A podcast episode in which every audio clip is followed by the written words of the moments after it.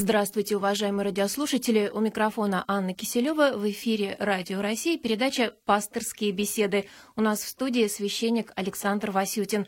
Здравствуйте, отец Александр. Здравствуйте. Тема нашей беседы сегодня – божественная литургия. Вопросы о содержании и символике литургии, об ее истории можно задавать отцу Александру прямо сейчас по телефону 956 15 14, код Москвы 495. Ждем ваших звонков. Отец Александр, на следующей неделе празднуется память святителя Иоанна Златоуста, константинопольского архиепископа, жившего в IV веке. Литургия, основная православная служба в русских храмах, чаще всего совершается по чину Иоанна Златоуста. Получается, порядок богослужения в основных чертах сложился около 16 веков назад, да? Э, даже скажем так, все-таки литургии все восходят к апостольским оригиналам.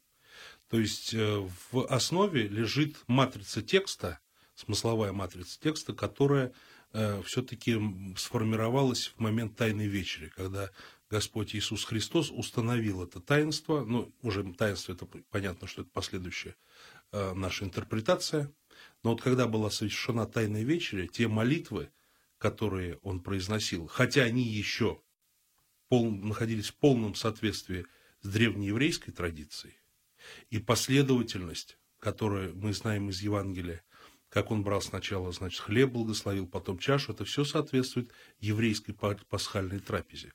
То есть корни оттуда.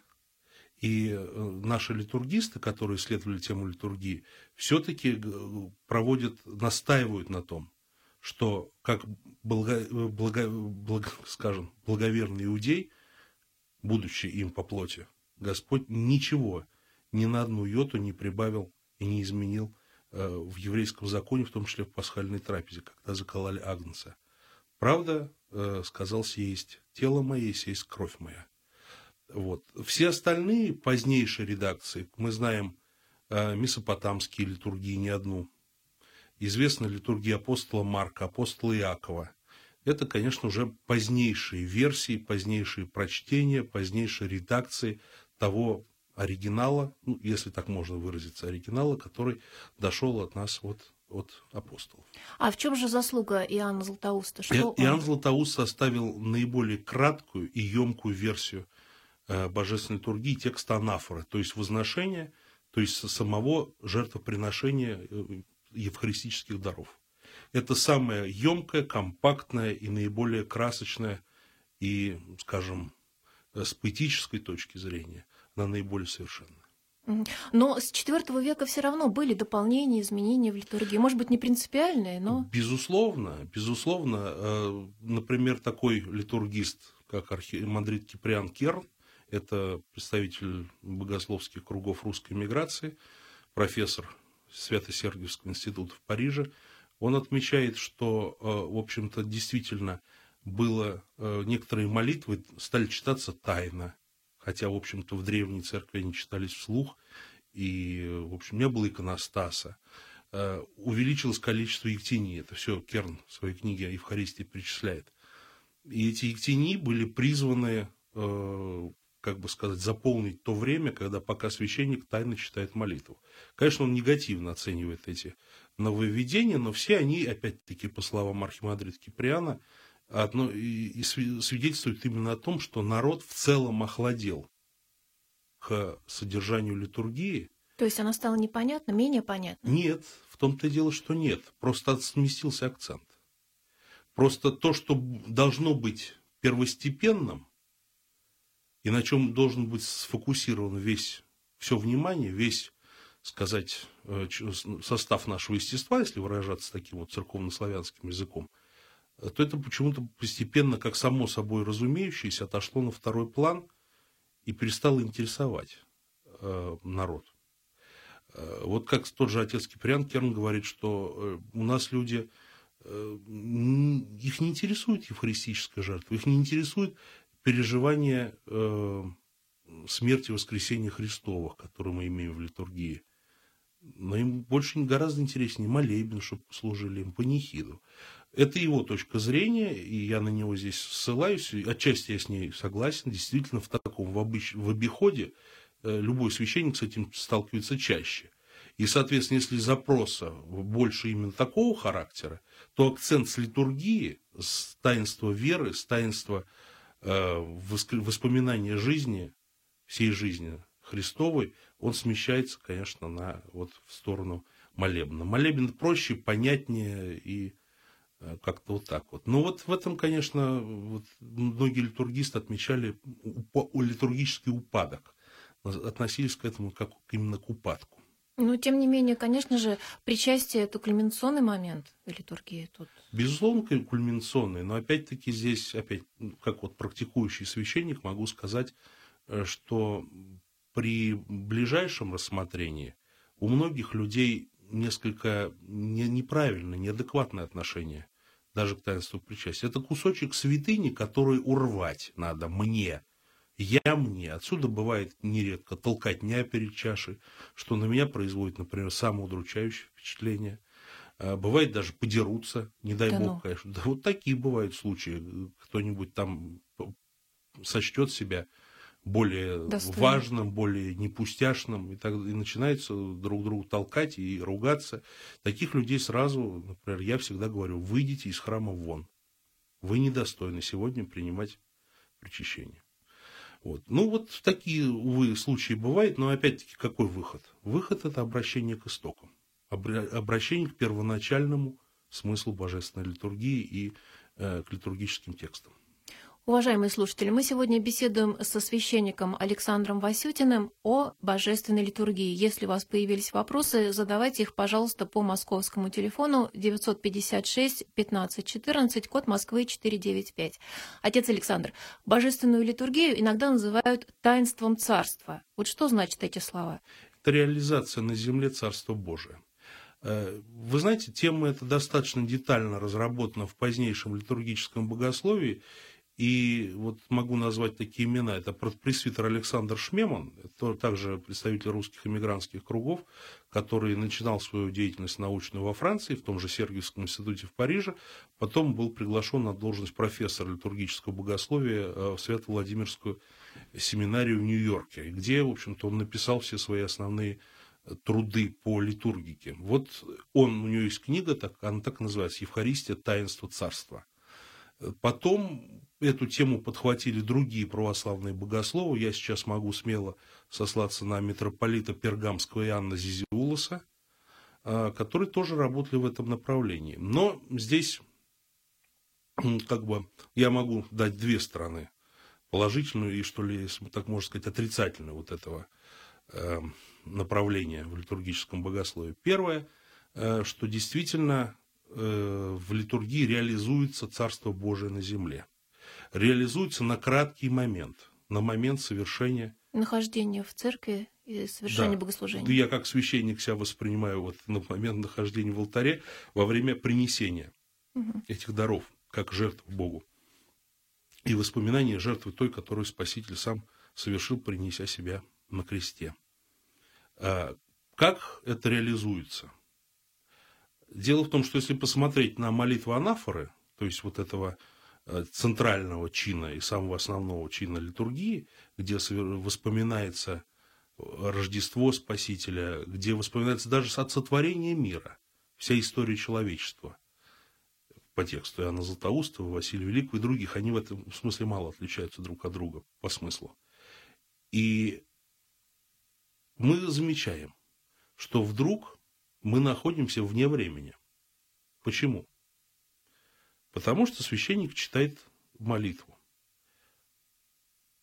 Поминающий уба спасительные твои заповеди, вся я же она сбывшая. То есть, вспоминая спасительную твою заповедь и все, что произошло ради нас. Крест, гроб, тридневное воскресенье, на небеса восхождение, второе славное паки пришествия. То есть вот это второе пришествие, которое еще не наступило во времени, вспоминается якоже бывшее, то есть которое уже имело место в истории. То есть здесь перспектива изъятия из времени. То есть литургия не совершается во времени. И вот почему-то мне доводится довольно часто э, совершать богослужение в греческих храмах, как правило, в Греции, на Кипре. И когда ты слышишь эти молитвы в оригинале, слава богу, я достаточно знаю греческий язык, чтобы понимать э, эти тексты, действительно вот это ощущение изъятия из времени есть. Ты выпал из времени. И вот это и есть актуализация, что ли, так можно сказать, Царства Божьего на земле. Отрицательный аспект в том, что, э, как мне объяснял один греческий, американский греческий православный богослов, протоиерей э, Эммануил Клапсис, мы, говорит, святые только в момент причастия. Выйдя из храма, мы опять становимся грешниками. Вот, на мой взгляд, эта мысль, несмотря на то, что оно, она прагматически и как-то, так сказать, актуальна. И даже очевидно, я бы сказала. Да, она все-таки э, представляется здравой, тем не менее у нее есть э, масса слабых мест.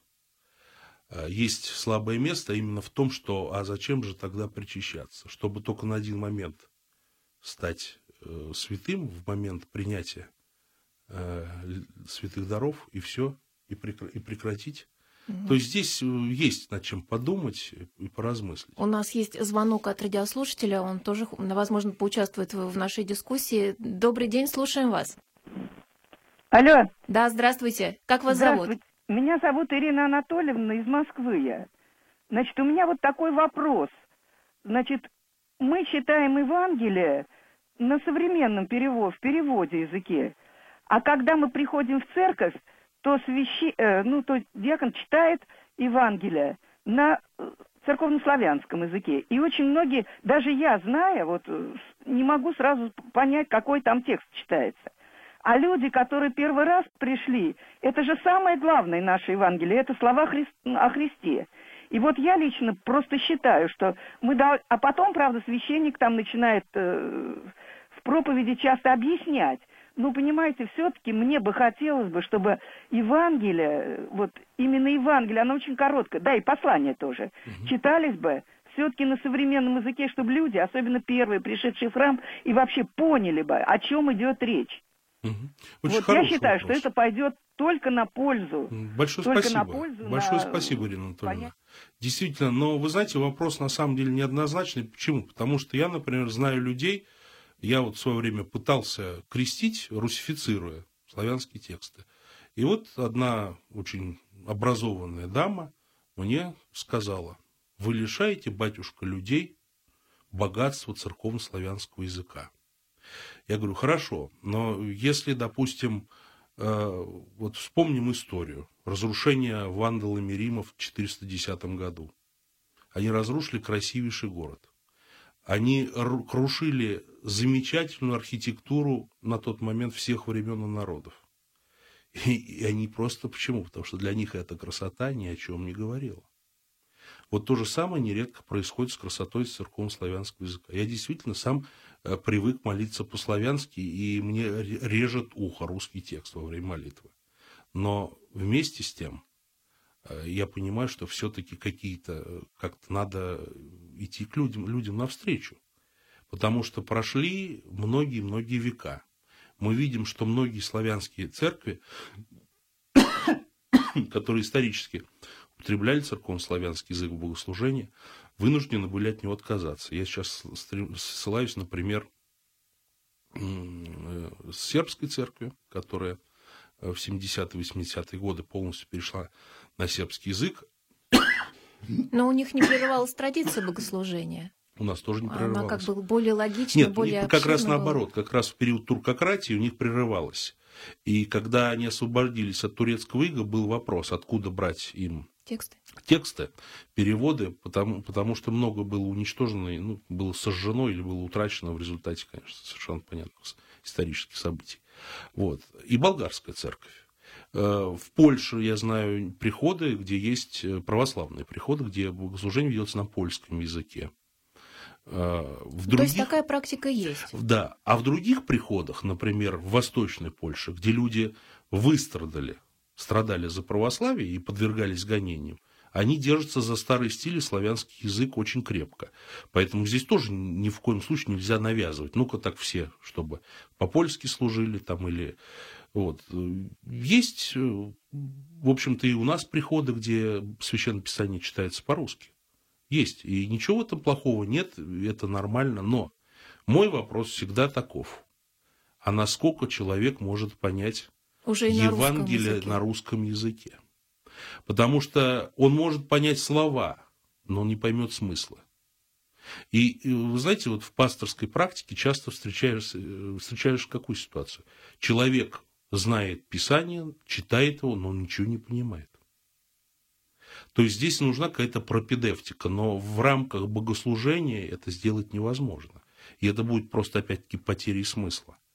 То есть э, богослужение – это сакраментальный момент. Э, он, он не должен включать в себя все прочие. У нас есть еще звонок. Добрый день, слушаем вас. А говорите, пожалуйста, вы в прямом эфире, отец Александр вас слушает. Я из Ярославля, меня зовут Михаил. Э, у меня такой вопрос.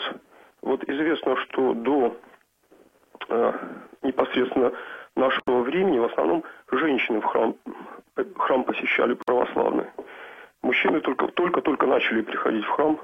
И вот у меня вопрос, почему в момент святого причастия в православной традиции мужчины должны идти впереди женщин? Хороший вопрос, спасибо вам большое. Вы знаете, это монастырский обычай. А, обычай не только монастырский, например, я могу засвидетельствовать, мне однажды довелось посещать Ирак, я был за богослужением на богослужении ассирийской церкви, которая у нас ошибочно называется несторианской. А, очень часто, ну, исторически так повелось. Там тоже вперед подходят мужчины, вплоть до самых последних мальчиков. После грудного младенца подходит бабушка причащаться. И потом также до последней, до маленькой девочки все. Э, ну да, действительно, мужчина рассматривался как все-таки глава семьи, как потенциальный священник, поэтому мальчиков при крещении заносят в алтарь. И, в общем-то, наша церковь до сих пор придерживается и, будет придерживаться такой точки зрения. Э, тут вопрос не в том, кто, кого кто больше главнее. в храме. Да. да. И это вопрос не главенства. Это просто, просто дело в том, что мужчина – это э, священник, это глава семейства. Поэтому вот исключительно во внимание к этим его социальным функциям, я не побоюсь этого слова, они, конечно, и пользуются таким первенством чести. Но это не, не, не суще, никакое не сущностное превосходство мужского пола над женским. Вот. Просто вот оказывается такое первенство чести. Так же, как и в семье. Мы читаем в чине венчания. И мужу всему-то, и по имени называем, быть во главу жены. То есть он должен быть главнее жены, то есть, а жена во всем слушается своего мужа, как говорит апостол Павел. Вот такая здесь аналогия. И не важно, кто, кого больше в храме, кто ходит э, ча- чаще в церковь. Дело в том, что раньше женщины не работали, а мужчины работали. Я имею в виду до революции. Женщины занимались хозяйством. Вот вам, пожалуйста, причина, почему женщин было больше в храме. Продолжим разговор о традициях. Вот еще такой вопрос. Литургия, как известно, состоит из трех частей. Во время первой части проскомидии готовится хлеб и вино для причастия. Вот мне интересно, а почему эта часть происходит в алтаре без участия прихожан? Мы ее не видим, хотя мы все знаем, что там происходит, как, можем узнать. Когда-то в древние времена жертвенник и престол, жертвенник находился посередине храма. И когда под, происходила подготовка святых даров, э, проскомидия, то есть буквально, буквально по-гречески проскомизу, это готовить, подготавливать. Она происходила в, на виду людей. Все люди видели и понимали смысл. Вот. Постепенно, опять-таки, вот из-за этого смещения смысловых акцентов э, жертвенник был убран э, за э, алтарную преграду, вот, стал находиться в алтаре. В некоторых маленьких храмах, особенно это можно видеть в Иерусалиме, Святой Земле, э, жертвенник и престол не вместе совмещены. То есть это одно, одно, один и тот же стол или камень, который в стену уходит. Смысл так, опять-таки, меняется меняется смысл, к сожалению. может меняться в лучшую сторону, может в худшую. И в результате вот этого произошло, произошедшего охлаждения, когда исчезла практика частого причащения, исчезла практика знания анафоры наизусть. Раньше в Древней Церкви это знали все. Соответственно, существовали другие обычаи. Вот, например, э, такой литургист, известный, простите, не литургист, а канонист, специалист по каноническому праву, патриарх Александрийский Федор Вальсамон – это, если не ошибаюсь, он жил в пятом или, или по-моему, даже в шестом веке. он в своих записках упоминает такой факт, что попал на неизвестный какой-то маленький греческий островок и был поражен нечестием местных жителей, дерзавших заходить, даже женщины держали, стали заходить в святилище, в алтарь, то есть и лобызать престол. И когда я укорил, говорит, одну женщину, сказал, и как же ты, вы дерзаете тут? Она сказала, и отцы наши, и деды придерживались такого обычая. Вот, понимаете, изолированное пространство. Да, оно развивается по, по своим каким-то правилам. А там, там остался тот обычай, который был в Древней Церкви, то, как им принесли ученики апостолов. И с тех пор вот это соблюдалось столько лет. Угу. У нас есть еще звонок от радиослушателя. Задавайте, пожалуйста, ваш вопрос. Слушаем вас. Вы в прямом эфире. Добрый день. Добрый, Добрый день. вечер. Э, я из Москвы, а Зинаида.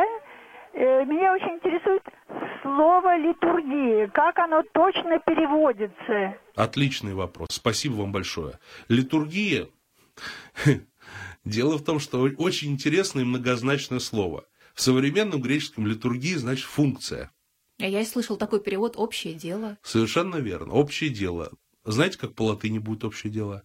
Республика. Невероятно, какое многообразие республика. смыслов. Да, но дальше, что интересно, литургиями в Греции, в Древней Греции, в классического периода назывались выборные органы местной власти.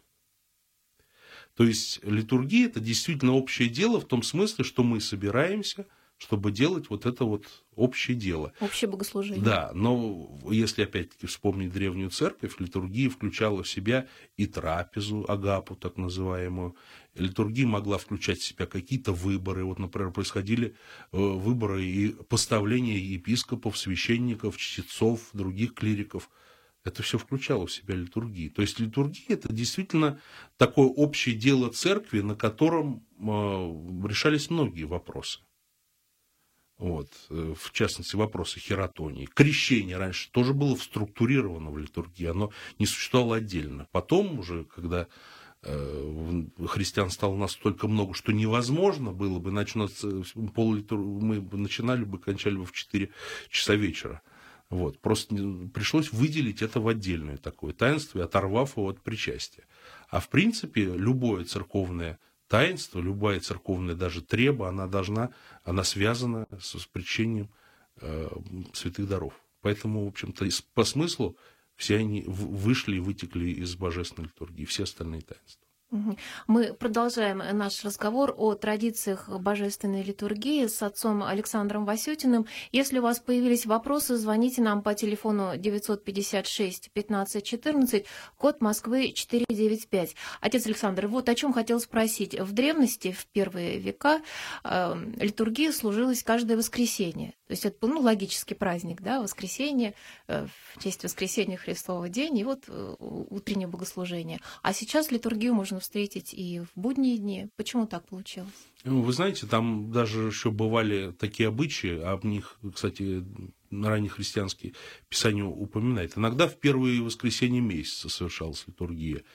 А, дело в том, что это связано с тем периодом истории церкви, который называется иудео-христианским. Те христиане из иудеев, они продолжали посещать синагогу до того момента, как не было решено отлучать их от синагоги и изгонять. И они по субботам молились в синагоге, э, какое-то совершали свое еврейское молитвенное правило, а потом, соответственно, приходили и уже чисто вот христи... праздновали э, праздник, День Воскресения Христова. Ну и моменты менялись. А из этого пошли, кстати, разные пасхалии. Некоторые э, в Древней Церкви сосуществовали, например, цел, целый ряд пасхаль. То есть не было универсального дня празднования Пасхи. Вот. И это все совершенно спокойно не препятствовало церковному единству между христианами разных наций и народов. А, вот. Поэтому здесь, э, здесь тоже, так сказать, могут, могут быть разные, разные варианты. А наших слушателей интересует тема беседы. Вот есть еще один звонок. Здравствуйте, слушаем вас. Говорите, Алло, пожалуйста. это я? Да. Здравствуйте. Здравствуйте. Знаете, я хочу высказать солидарность со священником по поводу чтения службе на старославянском языке. Например, мне очень нравится на старославянском языке. Я пыталась читать Библию и Евангелие на новом, на русском языке. Я не смогла выдержать этого, я бросила это чтение. И дело в том, что на старославянском языке настолько составлено прекрасно словесно и литературно Библия и Евангелие, что это звучит как музыка. Там выверены все слова, выверены все слоги. И имеет восприятие не только чисто слуховое, но еще и музыкальное восприятие чтения Библии, Евангелия на старославянском языке. Это даже доказано и учеными. А слов не столько не так много, которые, ну, непонятны. Есть же словари, где можно найти перевод. Да, комментариев много. Несоответствующих слов, но по звучанию на русском языке и на старославянском. Вы знаете, очень интересная точка зрения, но вот будучи человеком, имеющим, ну, скажем, церковно-филологическое образование, я должен вас разочаровать. На самом деле наши переводы церковнославянские во многом несовершенны. Сравнивая с греческими оригиналами, это сразу бросается в глаза человек, который владеет достаточной мере этим языком. Вот должен вас, честно говоря, разочаровать. И еще сошлюсь на такой, возможно, для вас авторитетный пример. Митрополит э, Санкт-Петербургский был и ладожский Иоанн Стычев покойный. Он возглавлял литургическую комиссию московскую, э, простите, библейскую комиссию. И он честно, открыто признавался. Вы знаете, когда я читаю Евангелие и слышу там такие слова, как и утру глаголите «ведро чернует бойся село и небо», я тоже мало чего в этом понимаю. Это признание митрополита, одного из таких авторитетных э, иерархов нашей церкви недавнего прошлого. Пока у нас нет звонков, я еще бы задала вам вот такой вопрос. Литургия завершается причастием, это кульминация службы, но далеко не всегда прихожане, которые приходят на литургию, причащаются, потому что, ну, кто-то не успел подготовиться, кто-то не готов к этому. А вообще, как часто можно причащаться? Вот в древности, опять же, в первые века э, люди причащались каждую э, литургию, да? Вы знаете, здесь, э, мне кажется, частое причастие не может быть самоцелью, да, и в наше время в частности. А, потому что человек может быть не готов внутренне. Вот мне приходилось э, сталкиваться с таким случаем. Человек приходит на исповедь и говорит, я хочу причаститься, а сам находится в состоянии ненависти и осуждения. Ему говорят, ну нельзя тебе сейчас причащаться. Подожди, пройдет, покаешься ты в этом, отойдет у тебя душа. Но в данный момент я категорически не рекомендую тебе причащаться. Вот люди многие обижались. Ну, поэтому, понимаете, вот такая вот, извините за выражение, обязаловка, она не работает в настоящее время, и часто просто нельзя э, в себе ставить какую-то там... Я вот буду причащаться неделю. каждую неделю, или раз в две недели, раз в три недели.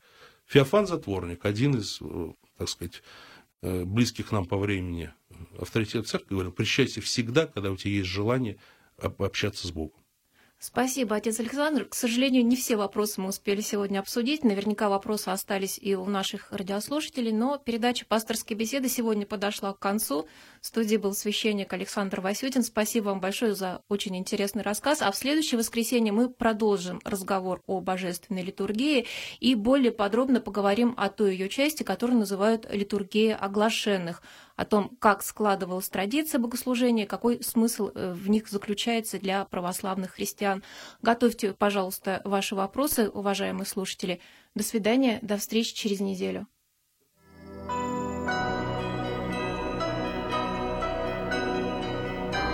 Вы слушали программу «Пасторские беседы» из цикла «Мир, человек, слово».